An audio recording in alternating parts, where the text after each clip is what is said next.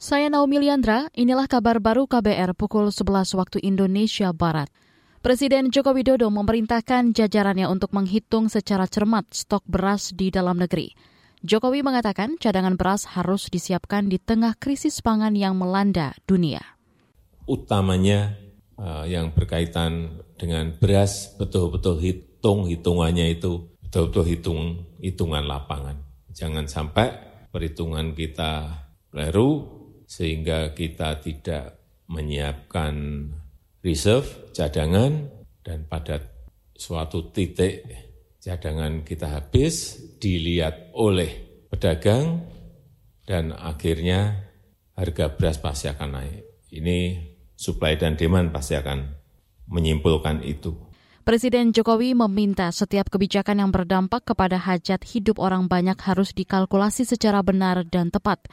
Arahan Jokowi itu disampaikan di tengah polemik impor beras. Sebelumnya, Menteri Pertanian sempat mengklaim stok beras aman. Namun Bulog menyebut stok menipis sehingga memungkinkan dilakukan impor beras. Saudara LSM Kontras menyoroti rendahnya ancaman pidana pelaku pelanggaran hak asasi manusia HAM berat.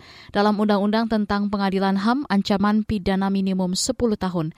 Aktivis Kontras, Teoria Preti, mengatakan pada praktiknya jarang ada hakim yang menjatuhkan penjara minimal 10 tahun.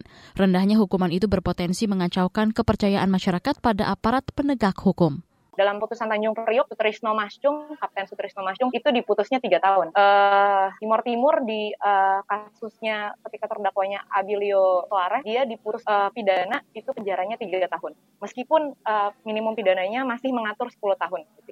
Aktivis kontras Teoria Preti juga mendorong Undang-Undang Pengadilan HAM direvisi untuk memperjelas penyelesaian pelanggaran HAM berat secara adil. Tim Datasemen Khusus Densus 88 Anti Teror Polri tiba di lokasi ledakan diduga bom bunuh diri di Polsek Astana Anyar, Bandung, Jawa Barat.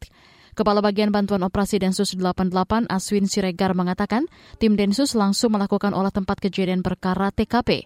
Di antaranya mengumpulkan serpihan material bom di lokasi ledakan. Aswin memastikan Densus bakal bekerja cepat mengungkapkan insiden yang menewaskan satu terduga pelaku tersebut. Sebelumnya, Kapolrestabes Bandung, Aswin Sipayung menjelaskan bom meledak sekitar jam 8 pagi tadi saat petugas melakukan rutinitas apel pagi.